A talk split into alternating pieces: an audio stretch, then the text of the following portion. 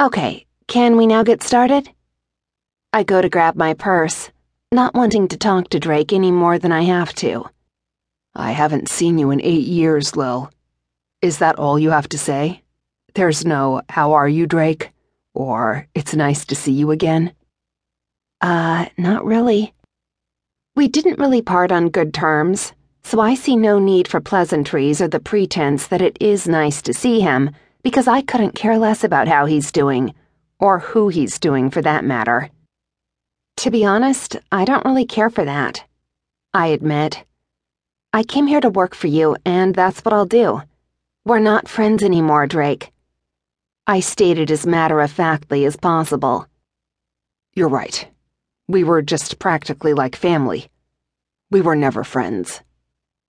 His hand goes to the side of his scruffy jaw, rubbing along it.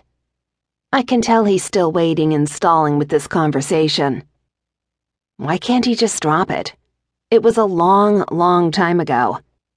Yep. I look at him as he leans over his desk, looking confused. So, can we move on from that and get to work? He folds his arms and is silent for a good minute. I guess he can't really drop it, huh? Have you really moved on from it, Lily? His heavily loaded question hits me like a ton of bricks. Whoa. WTF? Whatever do you mean? I ask innocently. Is he actually this dense? Can't he simply understand that I don't want to rehash and chit chat about the damn past? You've been avoiding me. Why is that?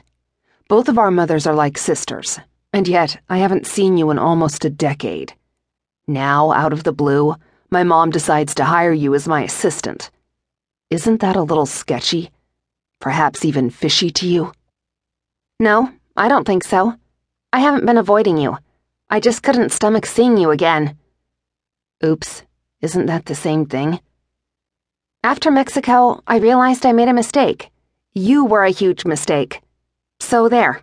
There's your reason. I hold my head high as I speak those words to him. He means nothing to me. Not anymore. A mistake. Right. You didn't seem to mind it when I was taking your virginity. To which, I recall, you freely gave away for any man who was willing. Jackass! I grind my teeth together and gather all the energy I can muster from the universe to compose myself and not shriek with rage. Sure, that night was okay. I shrug. It was meh, nothing earth shattering now that I've had better. Ha! Shove it, you douche. I think. My words clearly affect him. Men and their sexual prowess. All you have to do is question it, and they go mental. I see. You've developed quite a tongue there, Lil. You better tame your temper if you don't want a repeat of nothing earth shattering sex. I blanch at his sexual innuendo. Has he lost his marbles? Trust me. I'd rather train a tiger than get to tumble in the sheets with you, thank you very much. I walk toward the door with my purse in hand and look back at the confusing, sexy man. If you're still hellbent about the past, stay here and ponder some more, okay? I'll find my desk and figure it out on my own since my boss is too caught up in his own thoughts. His facial expression is simply priceless as I open the door and slam it hard behind me. I smugly congratulate myself for not making a huge deal and a bigger fool out of myself after seeing him again. True, I may have loved the man to distraction back in yesteryears, but that ship has sailed.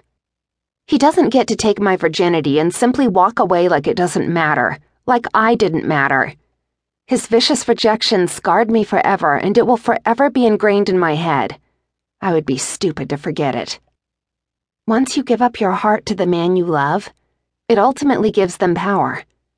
I've been stupid enough to succumb to his easy charm before. Never again, Drake Tatum. Never fucking again. I glance at Mindy's office, but she still isn't in there. Where is she? There is another office next to Mindy's, and I go open it. To my relief, it's empty except for the computer that sits on the desk.